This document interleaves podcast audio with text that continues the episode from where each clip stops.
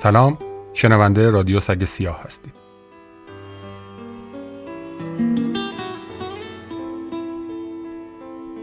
این قسمت سین جیم.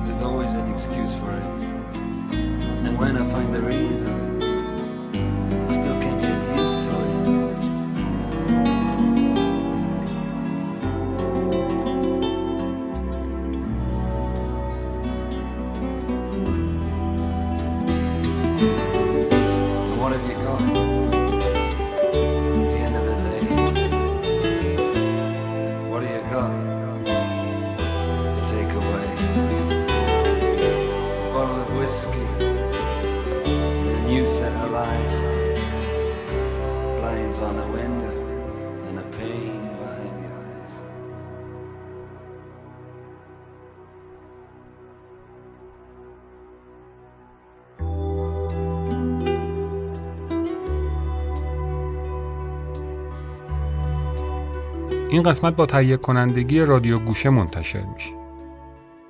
قبل از اینکه این قسمت رو شروع کنیم وظیفه خودم می‌دونم که از همهتون تشکر کنم. ممنونم که دو فصل و 20 قسمت رادیو سگ سیاه رو شنیدید، همراهیمون کردید.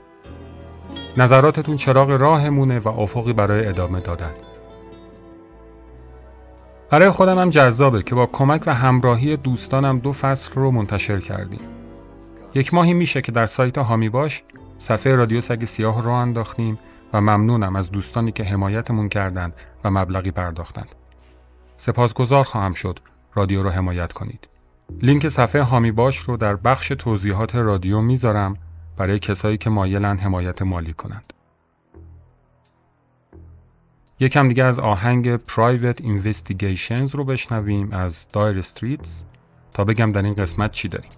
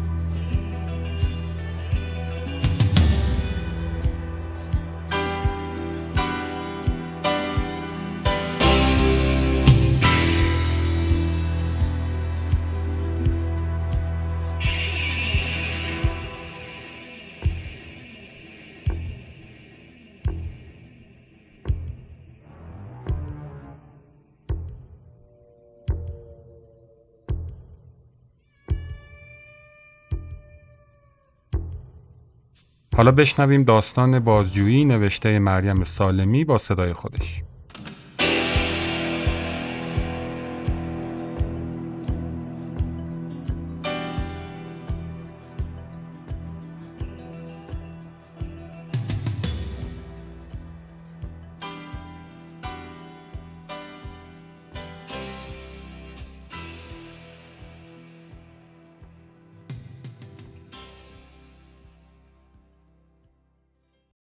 کنار سنگ قبر خانم اسماعیلی نشستم. حالا زیر خروارها خاک خوابیده. خانم اسماعیلی دوست صمیمی مامان بود و البته معلم پرورشی مدرسه من. اصلا دوستیشان از آنجا شروع شد. صورتش سفید و گرد بود و هرگز ازدواج نکرد. می‌گفتند عاشق سیاوش قمیشی بوده و بهش نرسیده. برای همین گوش دادن و خواندن آهنگهای سیاوش جلوی او ممنوع بود. آن روزها که دختر بچه هشت ساله بودم برایم شبیه یک فرشته بود. خانم که شد همسایه ما، اوضاع من توی مدرسه به کلی فرق کرد. شدم ملکه شیرین تمام صحنه ها. توی گروه سرود تکخان شدم. ردیف اول نشستم. بچه ها به کارهایم خندیدند. بچه های کلاس های بالاتر شده بودند دوستان صمیمیم. انگار مادر دومی در مدرسه داشتم. خانم به تمام روزهای خاکستری مدرسه رنگ پاشیده بود. حضورش دلگرمی بود و بوی عطر می‌داد. زنگ های تفریح راحت می‌رفتم توی دفتر معلم ها و خانم شیرینی توی دستم میگذاشت و مرا میبوسید. روزهای طلایی من زیاد طول نکشید. همیشه عمر خوشی ها کوتاه است.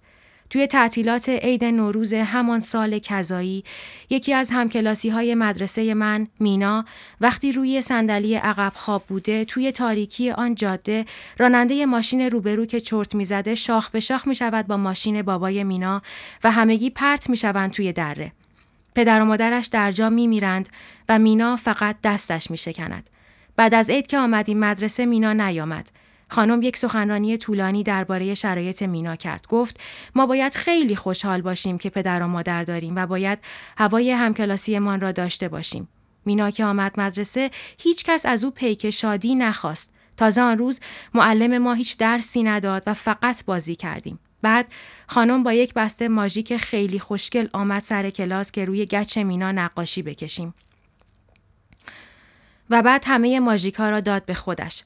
زنگ تفریح هم مینا را برد توی دفتر معلم ها و بهش ساندیس و کیک داد. من می‌دیدم که مینا دارد می‌شود سوگلی. خانم دیگر نقاشی های مرا نمی‌دید. چه برسد به اینکه پایش پلیکان بکشد که توی شکمش بیست باشد. ردیف اول شد جای مینا.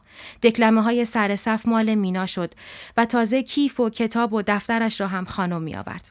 من هر روز صبح دلدرد و تب و حالت تهوع می گرفتم که نروم مدرسه و هیچ کدام کارساز نبود. مادرم گول نمی‌خورد.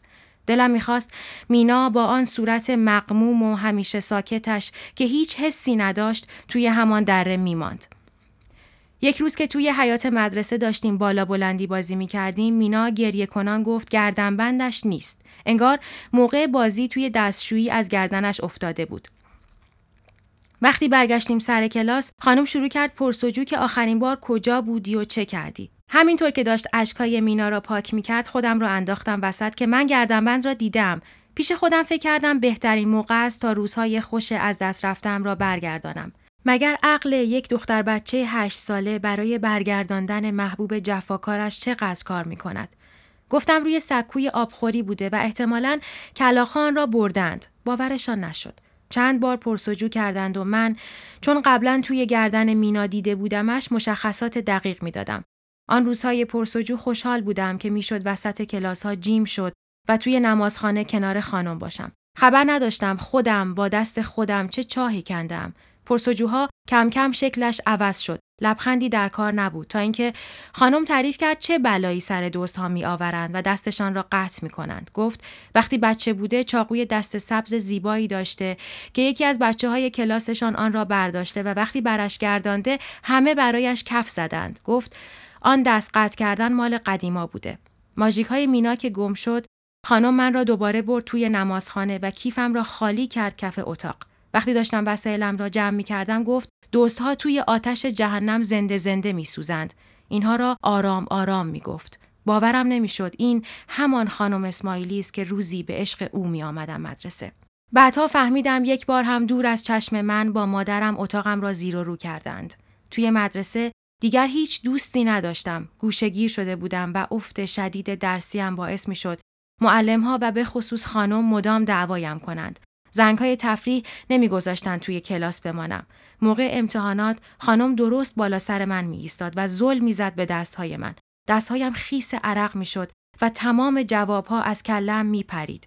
یک بار وقتی بالای سرم بود شاشیدم توی خودم و آب زرد سر خورد روی موزاییک ها و وقتی رسید به کفش خانم دادش بلند شد که دستت کج بود؟ حالا شاشوام شدی؟ چشمم روشن. بیچاره مادرت. آن امتحان را تجدید شدم و سال بعد مدرسم را عوض کردم. من هیچ دوستی از دوران دبستانم ندارم و مقصر همهش همین خانم اسماعیلی است که خیلی راحت اینجا خوابیده. هر بار که می آمد خانه ما استراب تمام وجودم را پر می کرد و شب جایم را خیس می کردم. حتی همین حالا هم می ترسم با آن چشمهای سبزش از توی قبر بیاید بیرون. برایش سیاوش قمیشی پخش می کنم. روی قبرش نوشتند معلمی دلسوز فرنگیس اسماعیلی.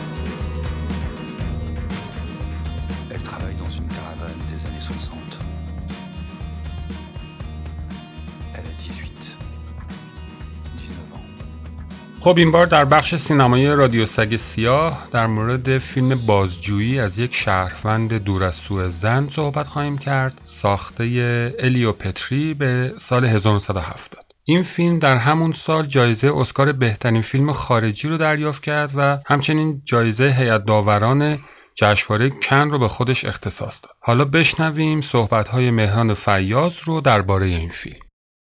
در بیشتر اوقات تصور ما از بازجویی اینه که معمولا سیستمی که متهمی رو به عنوان مزنون دستگیر کرده انقدر تحت شکنجه های روحی و جسمی قرار بده تا به نتیجه دلخواه برسه. اینکه این بازجویی با چه هدفی انجام میشه و تو چه سیستم و شبکه‌ای متفاوته. گاهی با اقرار گرفتن تحت بازجویی نهایتا پرونده یه جنایت بسته میشه یا یک پرونده قضایی به نتیجه می‌رسه. این وسط یا حقی ناحق میشه یا نمیشه. ولی در مواقع این بازجویی نمی‌تونه منجر به اقرار دروغین بشه. این مورد بیشتر تو اتفاقات سیاسی و مسائل مربوط به امنیت ملی میفته که بیشتر مواقع اون پلیس یا سیستم اطلاعاتی می‌خوان مانع بروز یک فاجعه انسانی مثل مثلا یه عملیات تروریستی یا خرابکاری بشه. این خودش مسئله چالش برانگیزیه که آیا حالا اون سیستم اجازه داره حق کسی یا کسانی رو در قبال حفظ امنیت تعدادی از انسانها برای داشتن یک بازرسی قانونی پایمال کنه یا نه بماند؟ چون نیاز به زمان و بررسی دقیق داره. ولی باید در نظر داشته باشیم که بازجویی با بازپرسی فرق می‌کنه. چون بازپرسی بیشتر طریق قانونی رو طی می‌کنه و به مزنون یا متهم اجازه دفاع کردن از خودش رو میده. در حالی که تو بازجویی متهم هیچ حقی برای دفاع از خودش نداره. اتفاقی که تو فیلم پتری میفته کمی متفاوته. اینجا ما با یه نیروی رده بالای امنیتی سر و کار داریم که برای آزمایش سیستم بازجویی و اطلاعاتی که خودش طراحی کرده دست به جنایت می‌زنه. تو هم ببینی که آیا واقعا این سیستم کار می‌کنه یا نه و اینکه ببینی آیا می‌تونه با قدرت و نفوذی که داره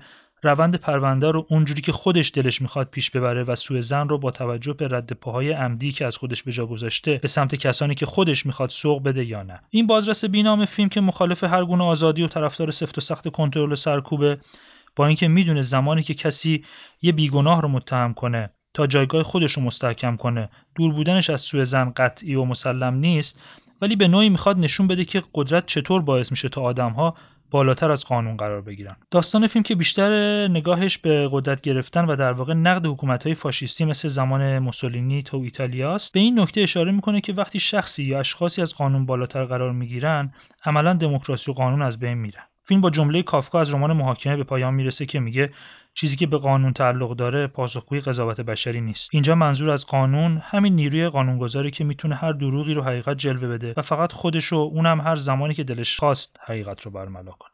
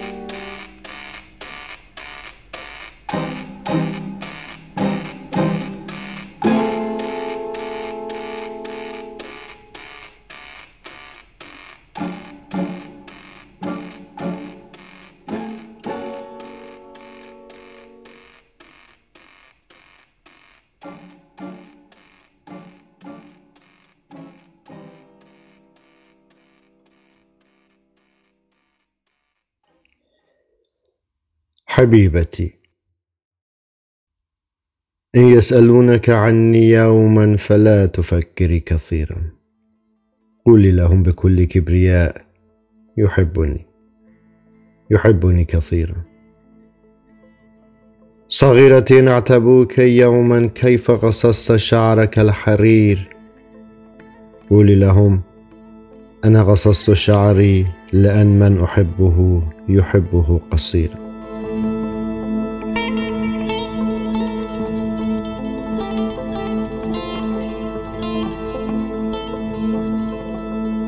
محبوبم. اگر یک روز تو را خواستند و درباره من از تو سوال کردند زیاد فکر نکن. سرت را بالا بگیر و با غرور تمام بگو دوستم دارد. بسیار دوستم دارد. ای دلبر کوچک اگر تو را سرزنش کردند که چرا موهای چون حریرت را کوتاه کردی که چون سایه‌ای در دل تابستان بود بگو آن کس که میخواهمش موی کوتاه دوست دارد. و اگر گفتند که او نه خدمی دارد و نه حشمی و نه حتی کاخی به آنها بگو ای عشق اولین آخرین. برایم همین بس که او بسیار دوستم دارد.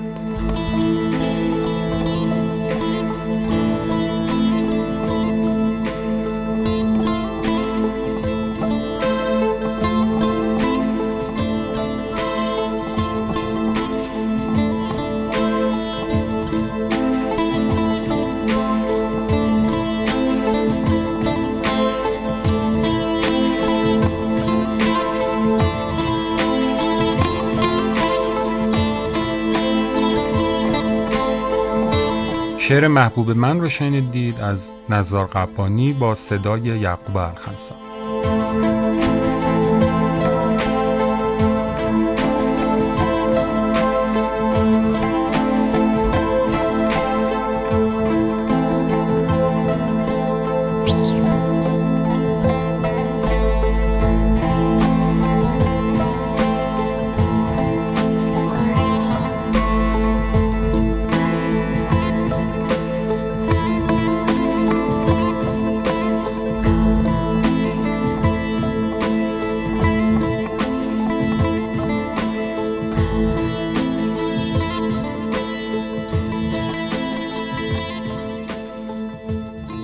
وقتی در مورد سینجیم صحبت می‌کنیم ممکنه که بخشی از داستان گرایش پیدا بکنه به سمت کنجکاوی.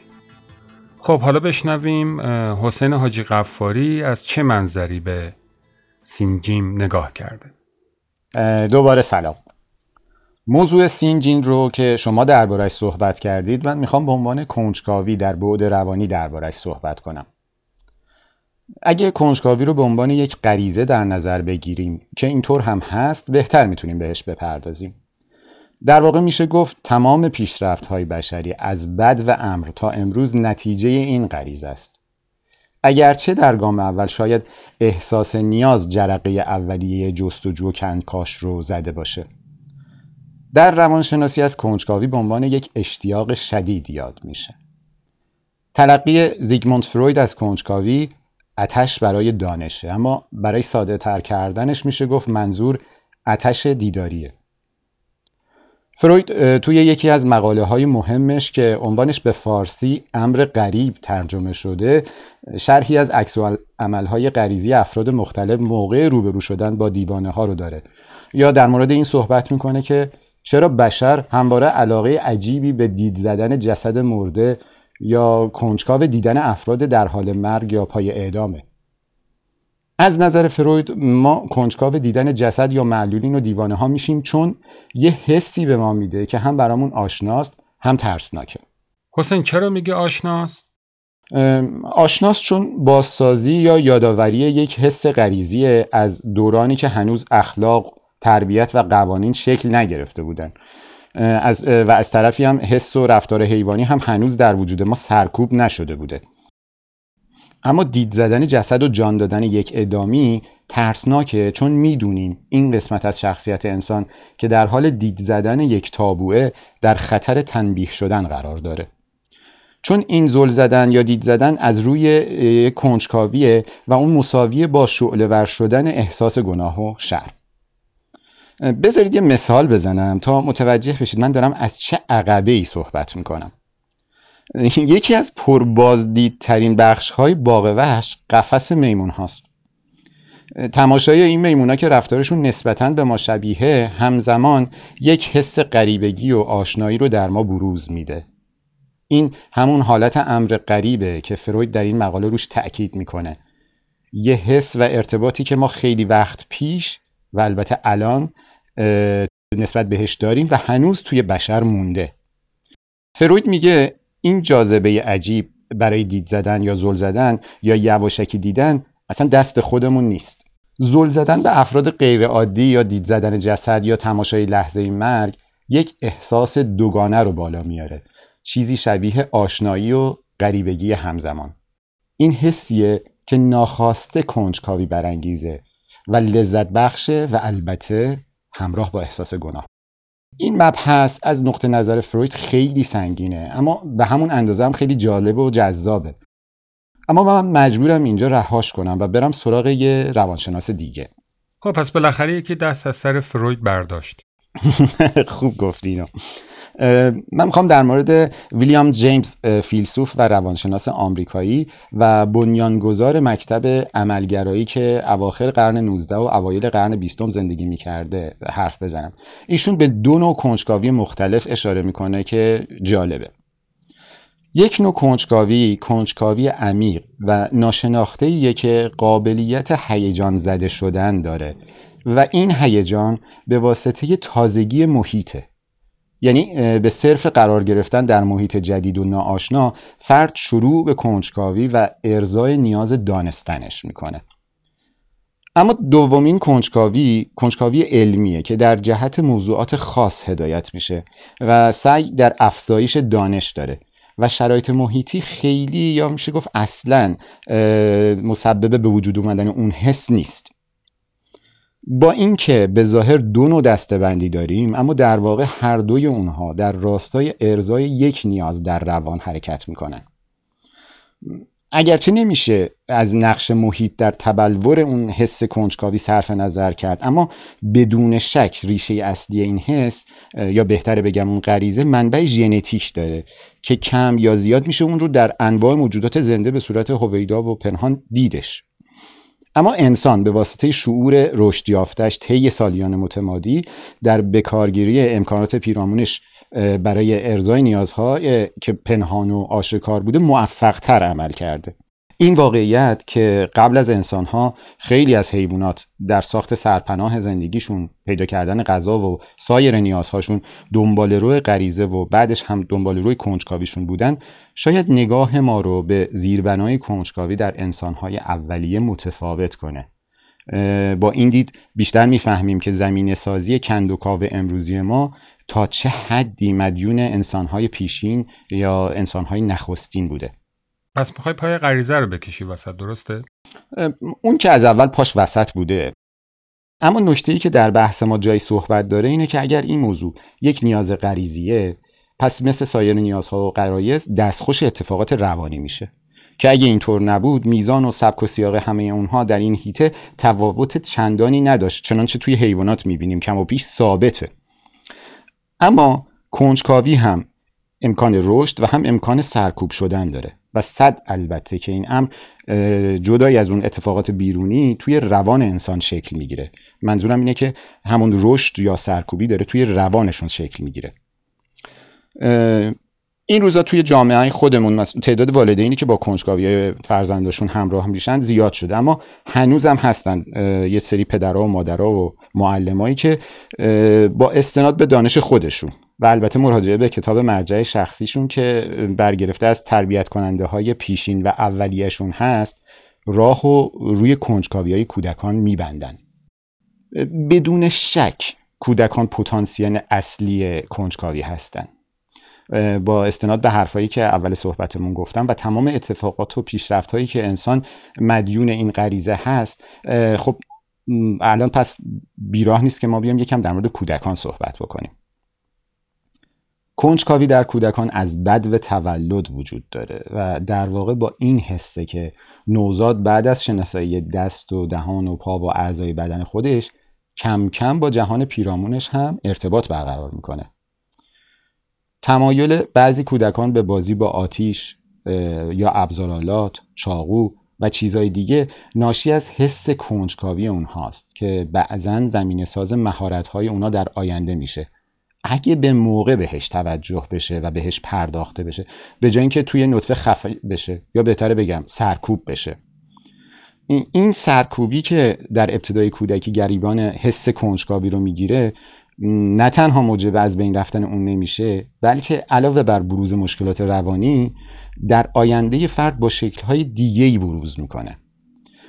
یه مثال بارز از سرکوبی کنجکاوی مربوط به سرکوبی کنجکاوی جنسی در کودکانه که ریشه در فرهنگ و مذهب و آداب و رسوم داره. توی این دسته از آدم ها بسیاری آدم هایی هستن که به صورت افراطی یا خشن یا غیر معمول به روابط جنسیشون می‌پردازن. این پرداختن هم صرفا عملی نیست خیلی وقتها ذهنی و روانیه. اون کنجکاوی سرکوب شده در کودکی جاشو به افراطی میده که بعضا با این حس همراهه که پایه تمام ضعف‌ها و خستگی ها و ناتوانی ها و یا شاید کلید تمام شادی ها و موفقیت ها تو این موضوعیه که سرکوب شده. این فقط یه مثال از سرکوبی حس کنجکاوی که می‌تونه در مورد باقی کنجکاوی های سرکوب شده هم مستاق داشته باشه. کنجکاوی رو به عنوان یک نیرو محرکه می‌دونی؟ صد درصد. ببین کنجکاوی یه نیرو محرکه برای پیشرفت و پویایی می‌تونه باشه. و البته به دلایل مختلفی با یه سری خطرها و آسیبهایی هم همراهه. برای رسیدن به این موضوع که الان در مورد صحبت کردم در مورد خطرها و آسیبها فقط کافیه سری بزنیم به زندگی نامه آدم هایی که یه بهای سنگینی رو برای ارزای کنجکاویشون پرداخت کردن. گرچه اونا یه دستاوردهایی هم برای بقیه انسان ها به وجود آوردن که این دستاوردها خیلی هیجان انگیز بوده و بعضا یه تاثیرات دائمی هم داشته. این هم بخشی از هزینه هایی که هر انسانی برای رسیدن به اهداف و آرزوها و نیازها و قرایزش باید بپردازه. اما سوالی که اینجا پیش میاد اینه که هزینه کنجکاوی ما چقدره؟ هزینه کنجکاوی برای آزادی برای شادی برای زیستن و یا برای دانستن.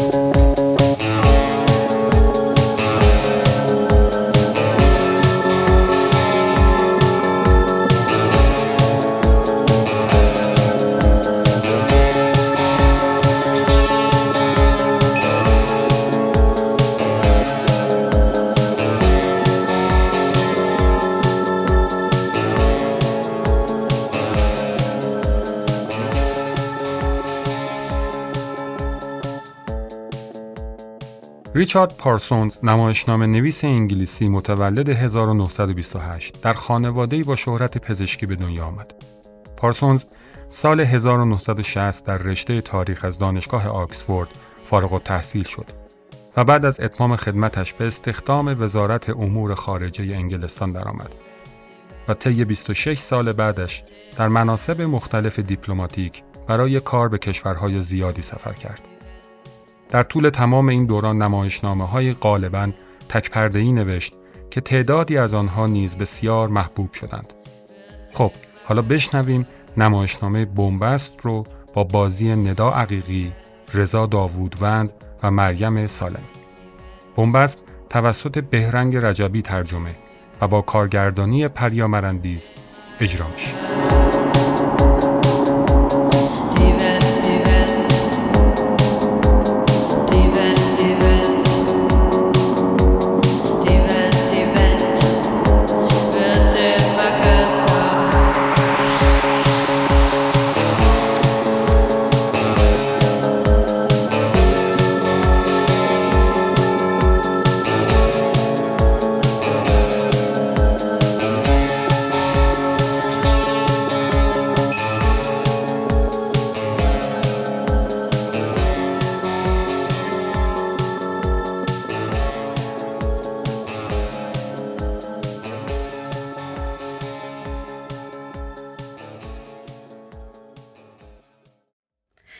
خوشحالم که خوشتون اومده از اینجا.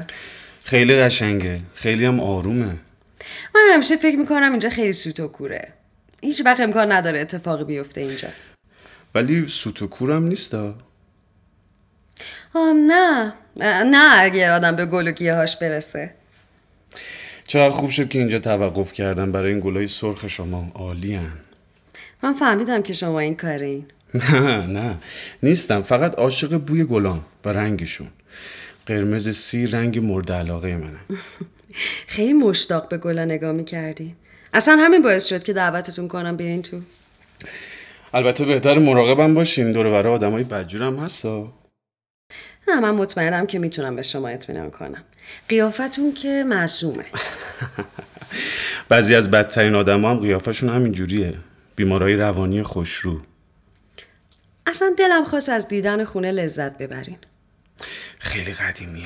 دستگیرهای برنجی تیرهای چوب بلوط. اون صندلی کنار شومینه عالیه بی‌نظیره. بیشتر سلیقه مامانمه تا من. افتخار دیدنشون رو پیدا می‌کنم من نه متاسفانه. این روزا خیلی کم کسی رو می‌بینه. چی می‌تونم بهتون پیشنهاد بدم؟ یه فنجون چای؟ یه شات ویسکی اگه باشه ممنون میشم. البته اگه به همون اندازه چای ریختن براتون راحته. حتما. چقدر لطف دارین شما. من لذت می‌برم از مهمون نوازی. این دهکده شاهکاره. ما دلمون می‌خواد به بازدید کننده های اینجا خوش بگذره. حقم دارین. آخه اینجا خیلی از شهر دوره. همین شما رو در برابر این شروع پلوغی توریستا حفاظت می‌کنه. فکر می‌کنم حق با شماست. ما واقعا خیلی از راه اصلی دوریم. بعد جادتون هم به هیچ جایی نمی‌رسه. خیلی عجیبه. بنبسته. خونه منم آخرین خونه است.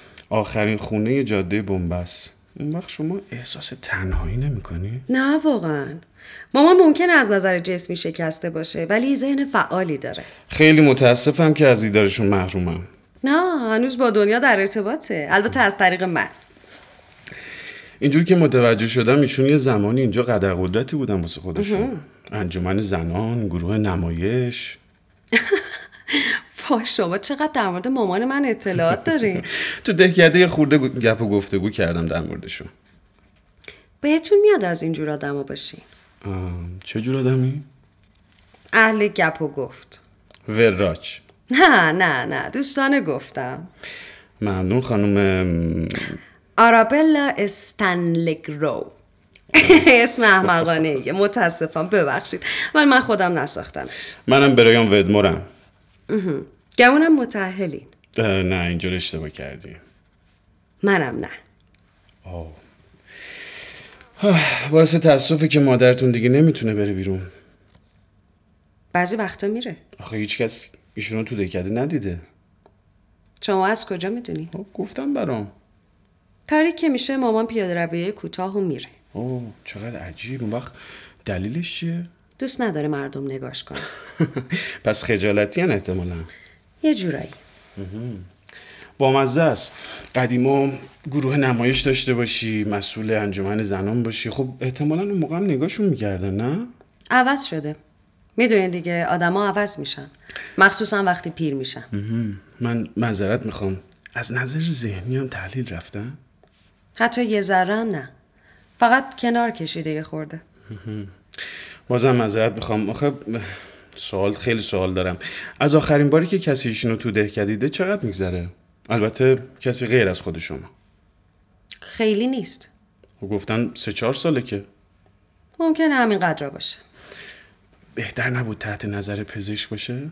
مامان دکتر نمی‌خواد. مریض که نیست. پیر شدن که مریضی به حساب نمیاد. البته اینو یه روزی خودتون می‌فهمید. اگه عمرتون قد بده که پیری رو ببینین. حالا با این وضع خود دکتر سعی نکرده بیاد اینجا ببیندشون؟ چرا؟ ولی مامان اجازه نمیده. آخه فقط کار یه لحظه از خانم. یه اختلال در ضربان قلب. اگه اتفاقی بیفته ناجور میشه. منظورم برای دکتره. من که نمی‌فهمم. چرا؟ دکتر باید ایشونو معاینه کرده باشه آخه. کمک می‌کنه واسه گواهی فوت. هنوز که پیش نیومده. احتمال داره مشکل ساز بشه از مواقع. مادرتون از بیرون رفتن در طول روز خودداری می‌کنه. مثلا گمونم یه جوری مستمری بهشون تعلق می‌گیره دیگه. اون وقت چه جوری این مستمری رو می‌گیرن؟ با پست. بعضی وقتا نباید چیزی امضا کنن؟ من از طرفش این کار می‌کنم.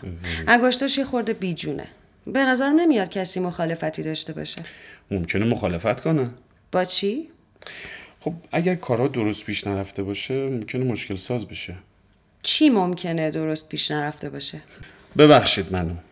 این روزا کلی کلاهبرداری اتفاق میفته. آدم ها برای پولای کیسه دوختن که مستحقش نیستن. ولی معلومه که مامان من مستحق مستمریه. در واقع سه تا مستمری هم می‌گیره. سه تا؟ بله یه مستمری از طرف دولته که خب همه می‌گیرن. بعد یه مستمری هم از طرف سابکار مرحوم پدرمه. مامان ضمنا یه پولی هم از بیمه می‌گیره. با پس اندازاش خودش رو بیمه کرده. همه اینها با مرگ مادرتون قطع میشه؟ فکر می‌کنم. روز غم انگیز خواهد بود براتون. خب البته. داشتم به از دست دادن سه تا مستمری فکر می‌کردم. واسه من که احتمالا مشکلی پیش نمیاد. اون موقع دیگه من دستم بازه که خب برم سر یه کاری. خودم هم یه خورده پول و یه سری جواهرات حسابی دارم. اما برام به دست گذاشته. همتون چقدر خوش شانس خواهرم اون موقع اصلا خوشحال نبود از این قضیه. اینم بهتون بگم آه خواهرم 20 سال از من بزرگتره. 20 سال؟ بله. پدر من خارج مستقر بود. تو پنجاه سالگی بازنشسته شده کم بعدش هم من به دنیا اومدم. مامانم اون موقع چهل سالش بیشتر نبود. خواهرم هم ازدواج کرده بود. متوجهم. بله. کمانم من خیلی ناز پرورده به دنیا اومدم. خب وقتی عمم مرد جواهراتش رو گذاشت برای من. ولی خواهرم گفت جواهرات باید تقسیم بشه. البته الان خواهرم مرده بیچاره. خانواده خیلی از شوهرش خوششون نمیومد واسه همینم ارتباطمون باش قطع شد. پس بستگان دیگه ای نداری؟ چرا؟ یه خواهرزاده دارم. پسر خواهرم. احتمالا خیلی جوانتر از من نباشه. بله. شمال زندگی می‌کنه. از وقتی بچه بودیم دیگه ندیدمش. الان ببینمش اصلا فکر نمی‌کنم بشناسمش. باعث تاسفه که نمی‌تونه بیاد بهتون سر بزنه. راستش نمی‌دونم اگه سر بزنه باید خوشحال بشم یا نه. بچه که بود عادت داشت خب می‌دونین از این کارهای خب ببینید هر کسی توی بچگیش کارهای بیرحمانه زیادی می‌کنه. مهم اینه که شما از گوشت و خون همدیگه این بله. بله فکر می‌کنم همین باشه. به هر حال دعوای خانوادگی دیگه. یه روزی فیصله پیدا می‌کنه. من هرچی دارم گذاشتم برای خواهرزادم اصلا عادلانش هم همین بود. ولی شما که می‌تونستین ازدواج کنی؟ فکر نمی کنم ولی حتی ازدواجم اگه می‌کردم حسم اینه که ارسیه من باید می‌رسید به خواهرزادم امیدوارم مجبور بشه واسه ارسیهش خیلی صبر کنه. خوشحالم که شما یه مقدار پول دارین حداقل. چرا خوشحالین آقای بدمور؟ چون کمک می‌کنه سوء زن آدمو کمتر بشه. نمی‌فهمم.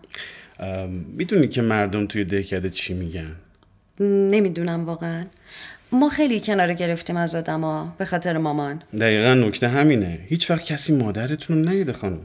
از کجا بدونن که هنوز زنده است؟ ربطی به اونا نداره؟ فکر می‌کنم قضیه اینه که تو اداره پستم آخه همین مشکل هست. چون از طریق پست مستمیر به دست شما می‌رسه. برای پنهان کردن مرگ مجازات سفت و سختی از خانم. اینکه کسی مستمری رو بعد مرگ گیرنده واقعیش همچنان دریافت کنه می‌دونین که یعنی چی؟ یعنی کلاهبرداری. خب معلومه. من هیچ وقت فکر همچین کاری رو نکردم. ما متاسفانه تو زمانه سوء زنا زندگی می‌کنیم. بله اینجور به نظر میاد. بعدم در مورد ما آدم ها کمتر کسی هست که رو بازی بکنه. لطفا از طرف خودتون صحبت کنید آقای بدمور باشه. شما فرض می‌کنین مثلا شما فکر می‌کنین من چی کارم؟ شاعر نقاش یا مثلا یه پیانیست؟ کارمند دونپایه دولت. آفرین کاملا درسته. من کارمند وزارت خونم خیلی وقته که لباسای شکل و کلاه و اینجور چیزا از بین رفته. در ضمن کیفم هم تو ماشین جا گذاشتم. من بیرون ماشینی ندیدم. دقیقا. اون سمت محوطه است. فکر کردم معقولتره بذارم اون سمت. یه آدم های تعلیم دیدن که معقولتر رفتار کنن دیگه. از همون اول. پس به اینجا هم همدن اومدین.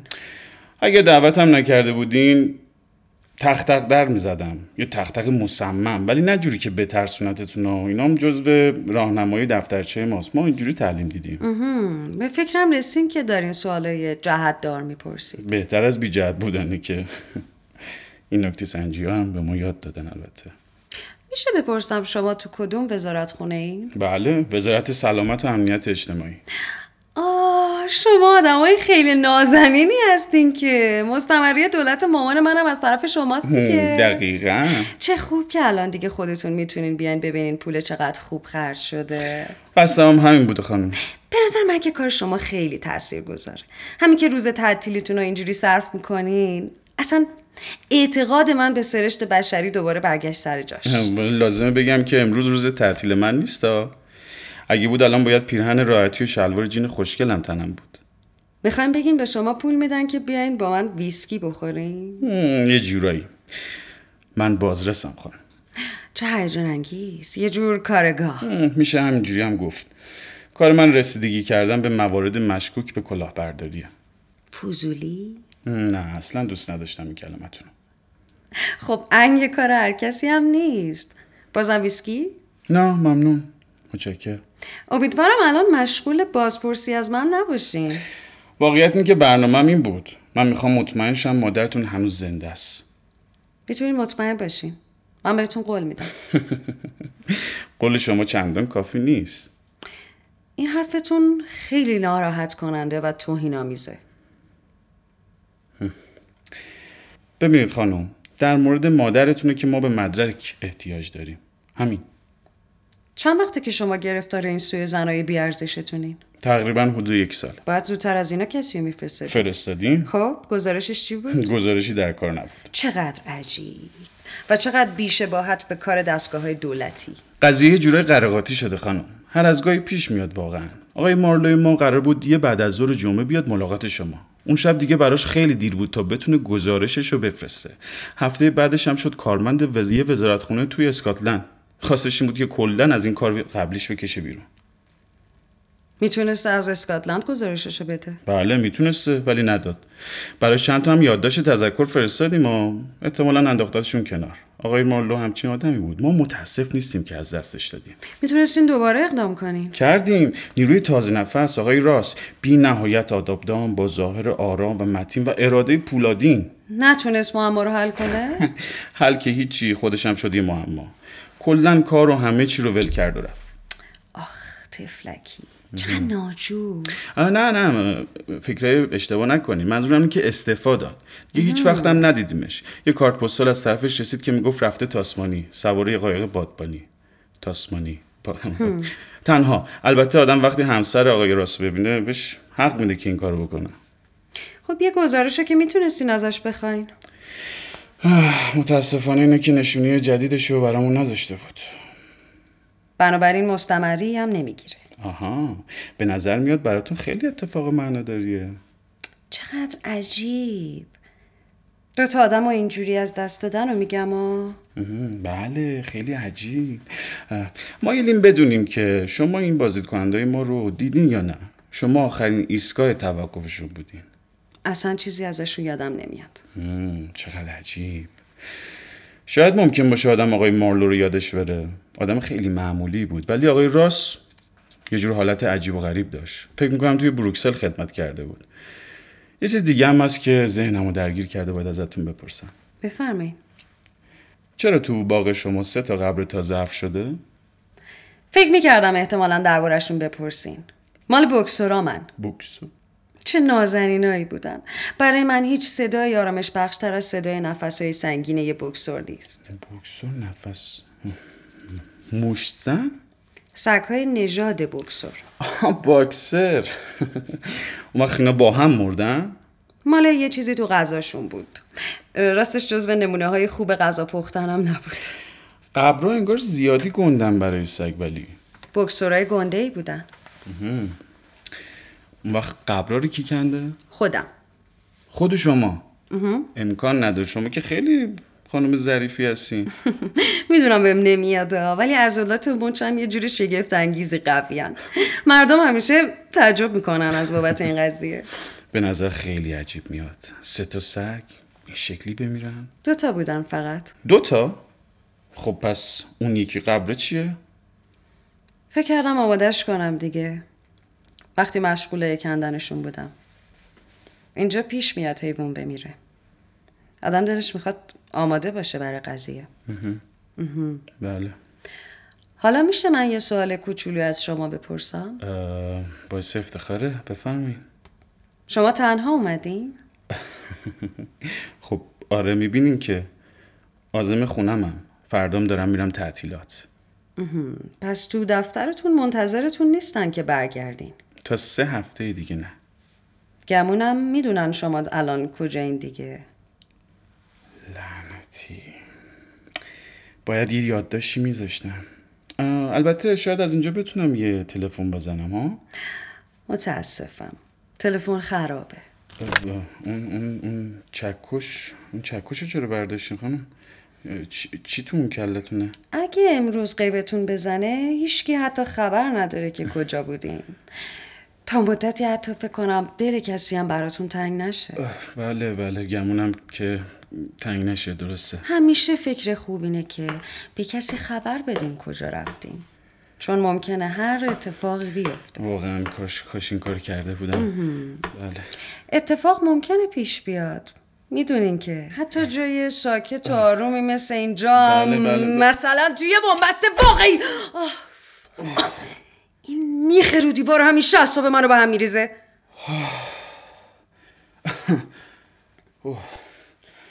من دیگه باید برم پی کارم واقعا احساس خستگی می‌کنم. برای امروز کافیه.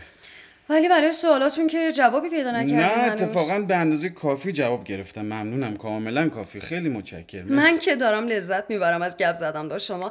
از وقتی احساس می‌کنم باید بیشتر با آدم آدم خور بشم. می‌دونید ببین من اصلا دوست ندارم فکر کنن حالت عجیب غریبی پیدا می‌کنم. نه اصلا غلط می‌کنن فکر کنن شما آدم عجیب غریبی هستی. اصلا اینطوری نیست. ولی یه چیزی به هم میگه که من جدی جدی باید برم. چون دلم نمی‌خواد اتفاق ناخوشایندی بیفته. می‌دونی این دو نفر تنها توی نه نه نه نه نه نه.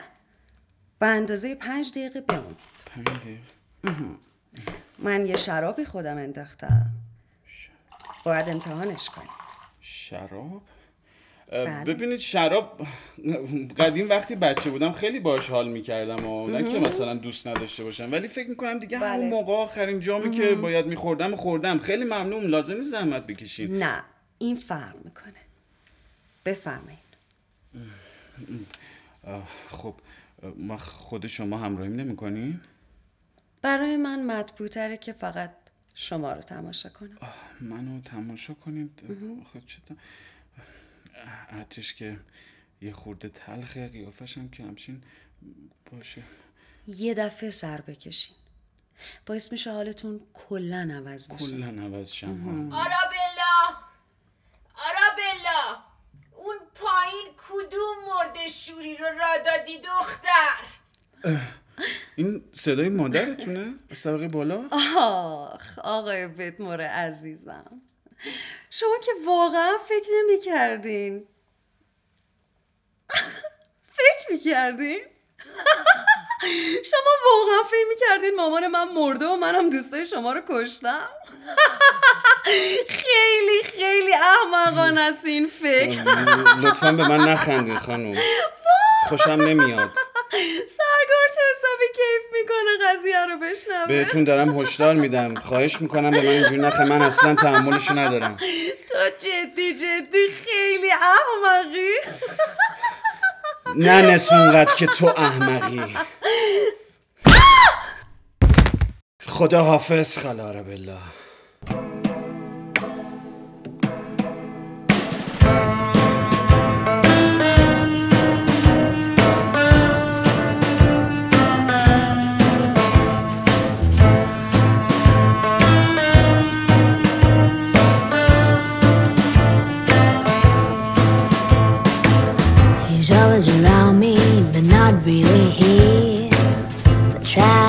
him, he just disappears.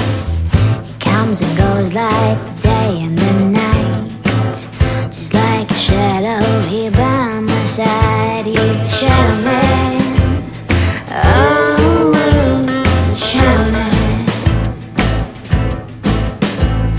Calling round at 3 a.m. Seems he wants me back again. Says we are a perfect fit and puts me out like a cigarette garage.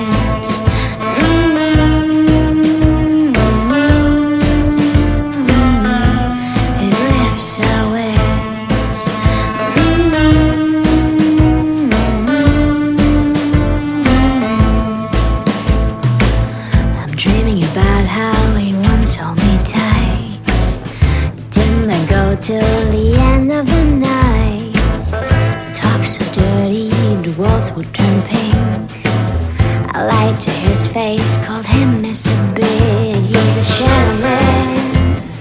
Oh, oh the shadow man.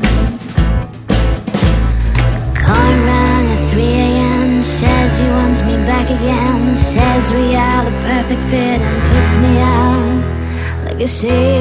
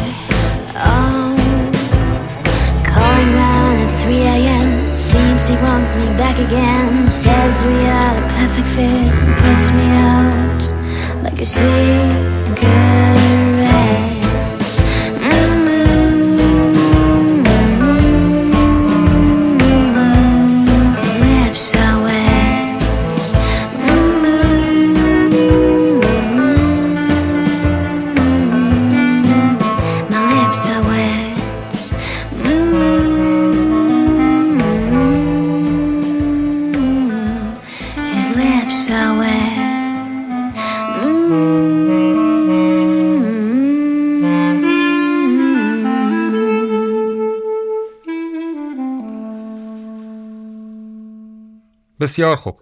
یوجین. همانطور که گروه بامبکر گفت در این پرونده با آدمهای زیادی صحبت کردیم. چند بار هم با شما حرف زدیم و فکر می کنم با شما خیلی خیلی صادق بوده ایم. به شما گفتیم که چه چیزهایی شنیده ایم و چندین بار درخواست کرده ایم هر چه درباره این ماجرا می دانید به ما بگویید. خب همونطور که گروه بامبکر گفت آقای یانگ همه چیز را به ما گفته است. دقیقا به ما گفت چه اتفاقی افتاده. نقش او در این سرقت چه بوده و دیگران در این ماجرا چه نقشی داشتند. او از شما هم در این سرقت اسم برده است. شما را هم دست خود معرفی کرده. ولی شاید همه کسانی که به ما چیزی می‌گویند درست نگویند یا ماجرا را از زاویه دیگری ببینند یا راست نگویند.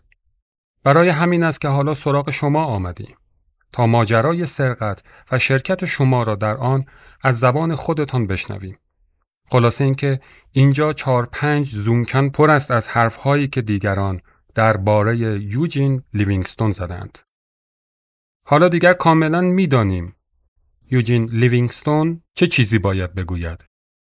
و یوجین بهترین کاری که می توانید بکنید این است که کاملا صادقانه صحبت کنید. چون دیگر همه چیز تمام شده است. در واقع یانگ به نقش لیوینگستون در سرقت اشاره نکرده بود. کاراگاهان که از اداره پلیس والهوی کالیفرنیا می آمدند، همه این حرفها را از خودشان درآورده بودند. با این همه این رفتار مأموران پلیس غیر حرفه‌ای نبود. رایشترین کتابچه های راهنمای بازجویی پلیس آمریکا گاهی به بازجویان توصیه می کنند که به متهمان دروغ بگویند یا برای تشویق آنان به اعتراف از حقه های فریبکارانه دیگری استفاده کنند. دیوان عالی ایالات متحده امریکا این تکنیک ها را پذیرفته است. یکی از ادعاهای اخلاقی اصلی که دانشمندان تکلیفگرا مطرح می کنند این است که انسانها خودفرمانند. این بدان معناست که در شرایط برابر انسانها باید در برخی از حوزه های اندیشه و عمل از خودفرمانی برخوردار باشند. کردارها یا استحقاق انسانها برای خودفرمانی در این حوزه های اندیشه و عمل حقوق نام دارد. این حقوق به دارندگان خود اجازه می دهند تا در این حوزه ها بدون دخالت دیگران از آزادی اندیشه و عمل به دلخواه خیش برخوردار باشند. برای درک اخلاقی خودفرمانی اندکی توضیح بیشتری لازم است. حقوق اخلاقی حقوق متعارف یا حقوقی نیست که نهادی همچون حکومت به کسی اعطا کند بلکه بخشی از حقوق طبیعی انسان است همه انسانها صرف نظر از تابعیت، جنسیت، دین، طبقه یا حرفه خیش از این حقوق برخوردارند. حقوق اخلاقی با تصدیق متقابل این حقوق توسط دیگران تقویت می شود. ولی حقوق سیاسی حقوقی هستند که حکومت با محدود ساختن قدرت خیش و وعده محدود ساختن قدرت ساکنانش در ارتباط با یکدیگر به صورت متعارف به رسمیت شناخته شده است. در موارد بسیار حقوق سیاسی با حقوق اخلاقی هم پوشانی دارد.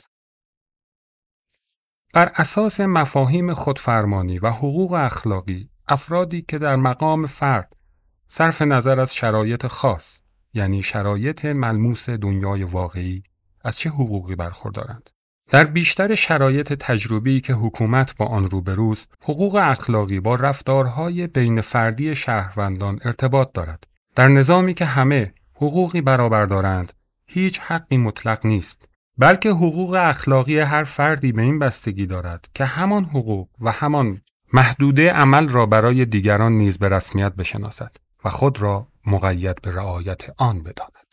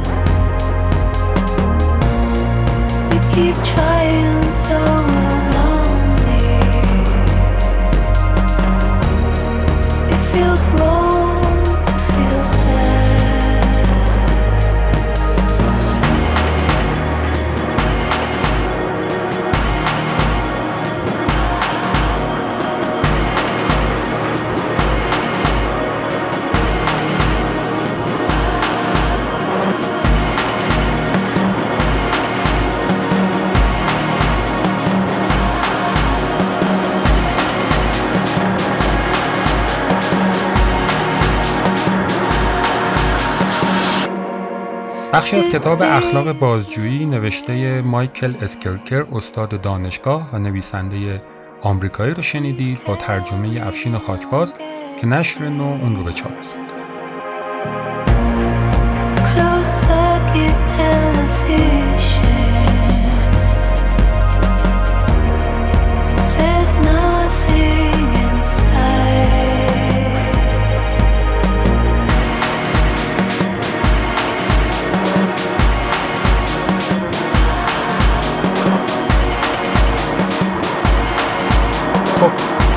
قبل از خداحافظی بگم فصل دوم رادیو سگ سیاه تموم شد. حدود یه ماهی نیستیم و اواخر بهمن ماه 1400 فصل سوم رو شروع می‌کنیم. باز هم از همتون ممنونم که حمایتمون می‌کنید. از دوستانم یعقوب الخنسا، پریا و پدرام مرندیز، روحام صفوی، مهران فیاض، حسین حاجی غفاری، آینه سهرانی، سمیه باغری، اشکان شارخی نژاد خیلی سپاسگزارم که بد اخلاقی ها و سختگیری ها متحمل کردند. همچنین قدردانم از مهمانانی که در تولید محتوا یاریمان کردند. یارعلی پور مقدم، میسم قاسمی، ماهور زهرایی، امیر کریم نژاد، پژمان راهبر، روشنک انوشور، نعیم یزدانی، مریم سالمی، هانیه راد، آیدین بهاری، راد پور جبار، مهیار قزل سفلو، هانیه مفله، مهداد مصطفوی، امیر جنانی، کاوه سجادی حسینی، ابراهیم عزیزی، روزبه ناصری، کامیار دریا کناری، شیده عالمزاده، شهاب عباسیان، سام کبودوند، مهناز افتاد نیا، رضا داوودوند، ندا عقیقی و دوست بسیار عزیزم که دلم براش خیلی تنگ شده امیرعلی تاهری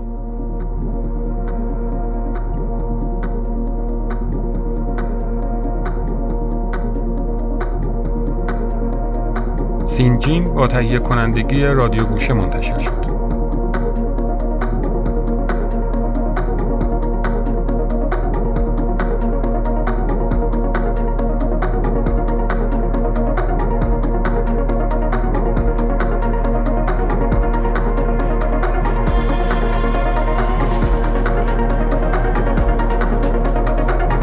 سینجیم در استودیو ویرا ضبط شد با صدا برداری پدرام مرندیز صداسازی و تدوین رو روحام صفوی انجام داد و من محمد رضا شارخ نژاد هستم